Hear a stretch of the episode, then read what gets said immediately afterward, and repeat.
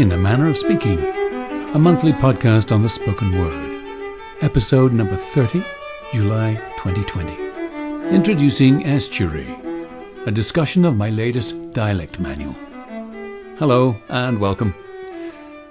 With the world in turmoil, I hope you find some respite in my podcasts. I know producing them is very good for my sanity. It helps me set aside the global problems for just a little while. So let's dive in, starting with our quiz, Guess That Accent. Last time I played this clip and challenged you to say where on the planet the speaker grew up. My summer house is located right next to their forest, so it's very nice during the summer to go to the forest and grab some strawberries. And I love my home. If you guessed Mongolia, you are amazing. It was Ideas Inner Mongolia 1, submitted by Idea senior editor Derek McNish and his student Karen Vance. The subject, born in Ordos, Inner Mongolia, had been living in Michigan for 3 years when she was recorded. Mongolia, home of Genghis Khan and his grandson Kublai Khan, 18th largest country in the world, yet the most sparsely populated sovereign nation, with only 3.3 million people, half of whom live in the capital, Ulaanbaatar, according to the Wikipedia article. To hear the whole recording, search for Mongolia 1 at dialectsarchive.com. Now here's this month's challenge. Where did this speaker spend her formative years? I was throwing apples down. The dog came. They ran. They left me up in the tree. So I'm pinned in the tree with the dog at the bottom of the tree just barking. And I'm just scared to death.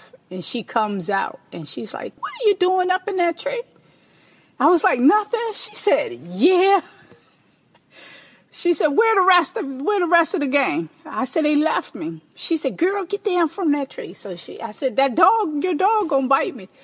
And she called the dog, and she held the dog so I could get down. Get the answer next time on In a Manner of Speaking.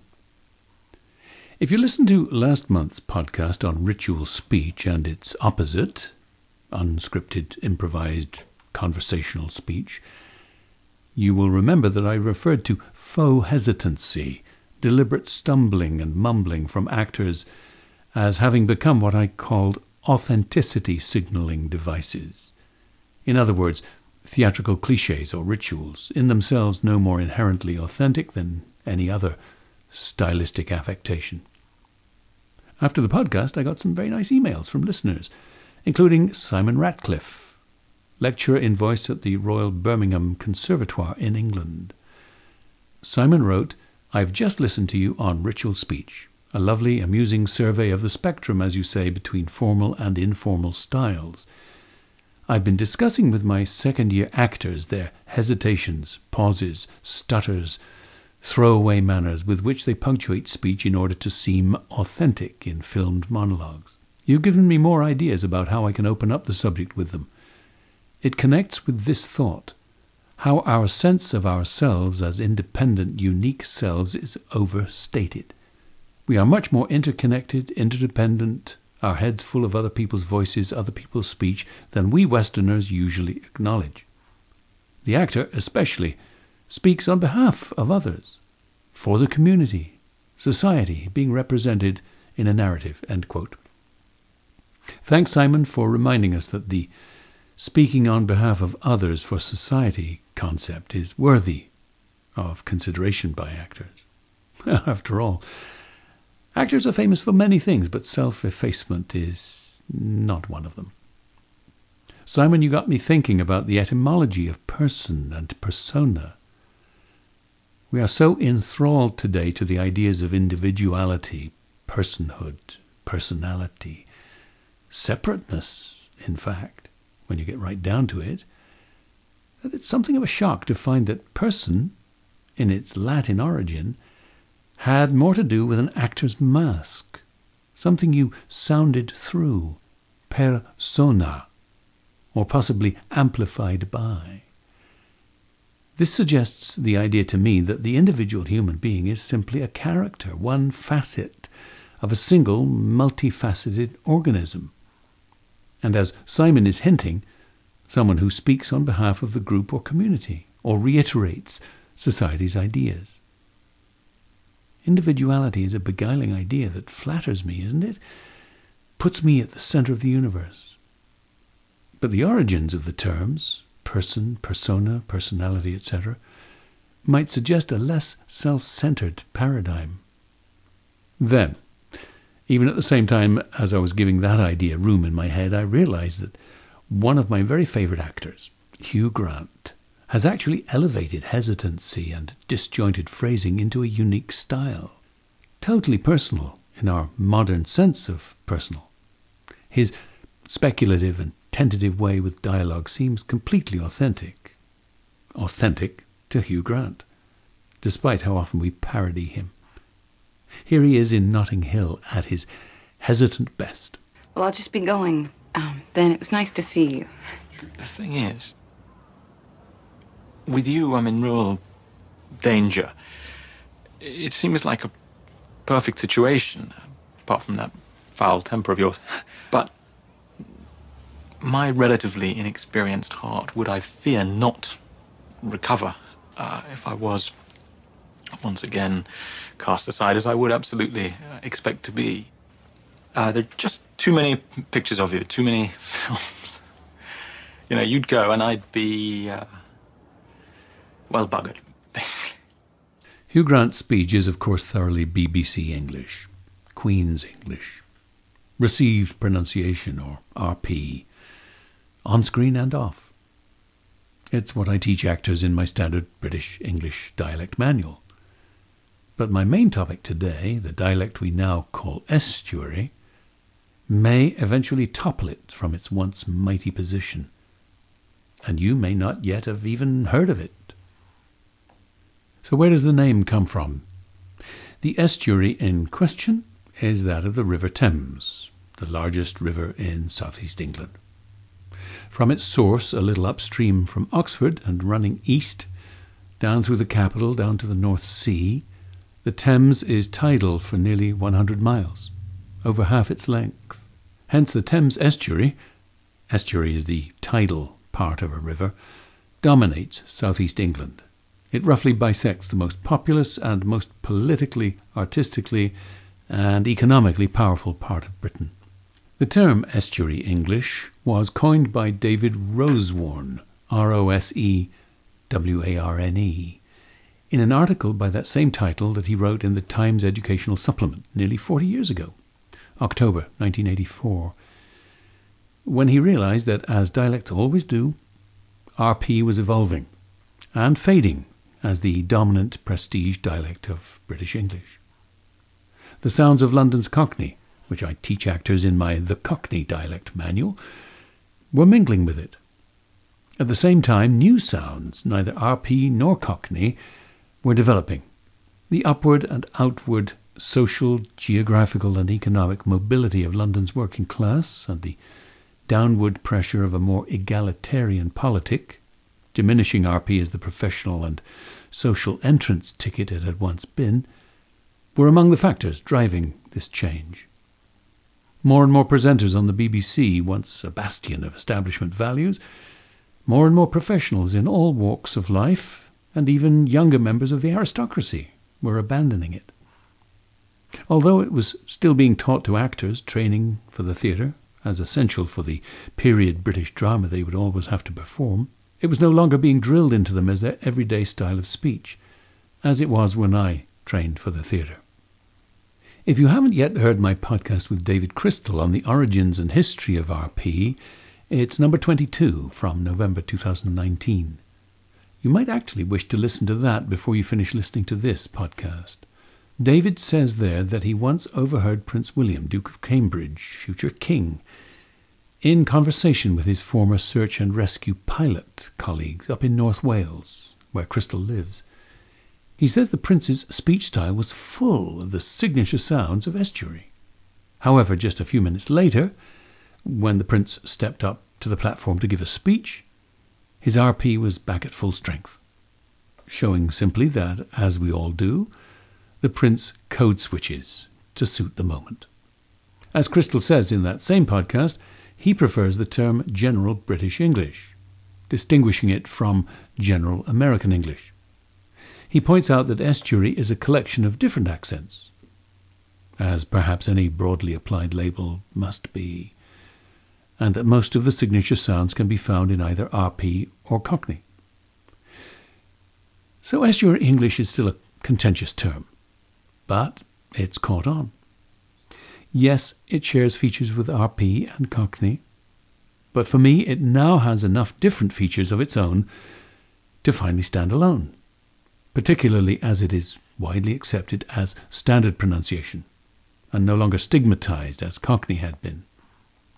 For non-British English-speaking actors and for British actors from other regions, it's crucial that they learn estuary. And that's why I've finally, just this last month, published my analysis. So let me discuss estuary a little with you. But first, before I do, can you identify the following performers? They're all speaking some flavour of estuary. Listen, I met a woman. The kind of woman who makes you want to go back in time to before you met her. Whatever the hell life was like then, it's not as bad as the hell now. Knowing she's out there and you can't have her. What I'm trying to say is, could you write me a prescription for Percocet? You live with your mum and dad? No. How old do you think I am? 12? 22, 23?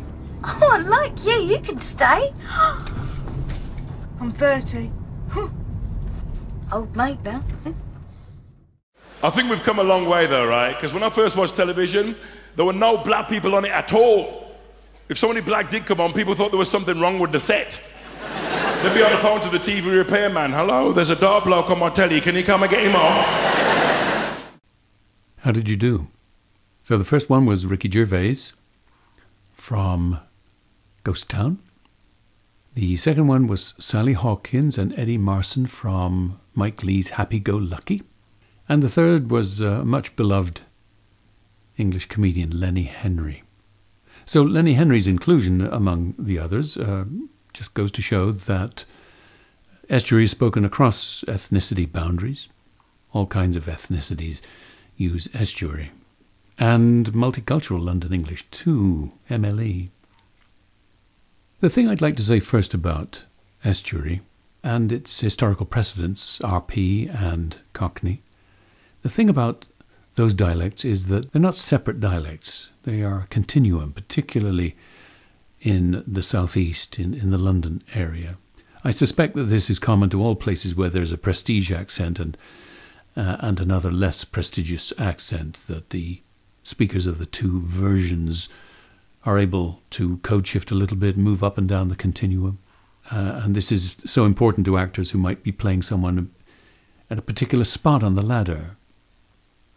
This brings back to me my memory of how I learned to code shift when I first came to London, age 12, and encountered RP and Cockney, and very quickly learned to identify people on the different parts of the continuum. It was almost, you could almost identify it professionally. It's been said that you can almost gauge the bank balance to the nearest zero by someone's accent. I don't know if that was ever true, but it's a fun idea to contemplate. And you have noticed in all of those costume dramas from the BBC, the Downton Abbeys and the Pride and Prejudices, that in the great households of the day, from the lord and lady of the house down to the meanest kitchen maid, there are social ranks in those houses in the upstairs-downstairs dramas. And the lady's maid would speak differently, have a different brand of speech from the kitchen maid or the cook. So actors very much have to be able to play up and down that continuum. I thought for fun I would give you that continuum in the form of the prologue to Romeo and Juliet, and move from very old-fashioned conservative RP right down to Cockney, moving through estuary. Two households, both alike in dignity, in fair Verona where we lay our scene, from ancient grudge break to new mutiny, where civil blood makes civil hands unclean. From forth the fatal loins of these two foes, a pair of star-crossed lovers take their life, whose misadventured piteous overthrows do with their death bury their parents' strife. The fearful passage of their death-marked love, and the continuance of their parents' rage, which but their children's end naught could remove, is now the 2 hours' traffic of our stage, the which, if you with patient ears attend, what ear shall miss, our toil shall strive to mend. So without doing an exhaustive analysis, you heard, at least in the conservative RP end of thing, you heard things like two. So we would hear, Sue's new blue shoes, mutiny, become two, two, two, two, two, two, two, two, two. So you've got that spread of that vowel. Similarly, on a word like scene, you've got the conservative RP end of scene, and then that shifts to scene, scene, scene, scene, scene, scene, scene. Goes all the way down to that diphthong. And you've got dignity, dignity, and dignity, and dignity. Those kinds of shifts. You've got those final L's like in civil, which in estuary and certainly in Cockney is more like civil, civil blood and civil blood, civil blood you can hear. Civil blood makes civil hands, civil blood makes civil hands, civil blood makes civil hands. So the treatment of those final L's, those post-vocalic L's, is on that continuum too. Things like THs, forth to forth, forth the fatal loins, forth the fatal. So these three things to these three things, these three things, these three things. THs. Intervocalic Ts like piteous, piteous overthrows, piteous to piteous. That Cockney treatment.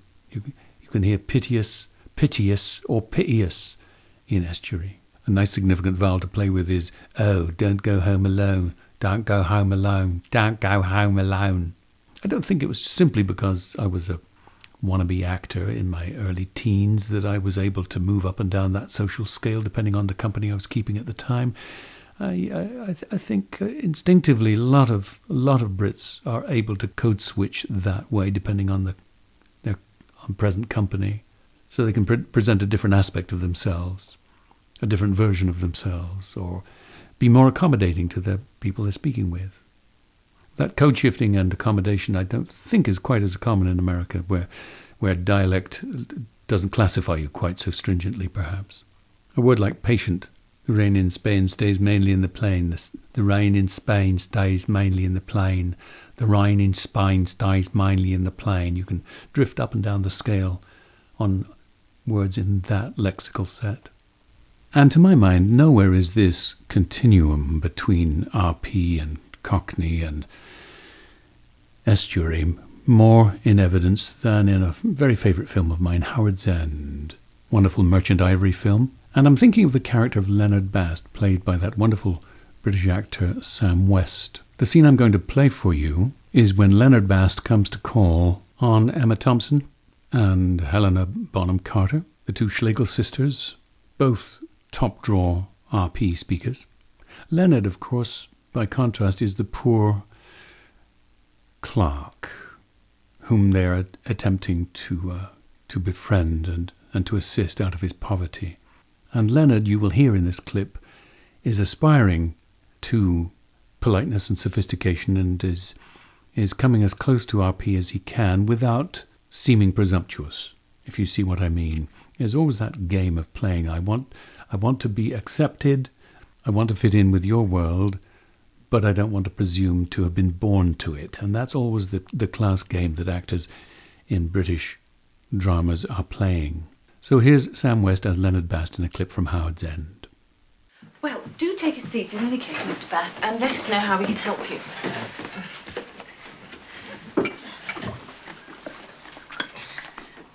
You wouldn't remember giving me this?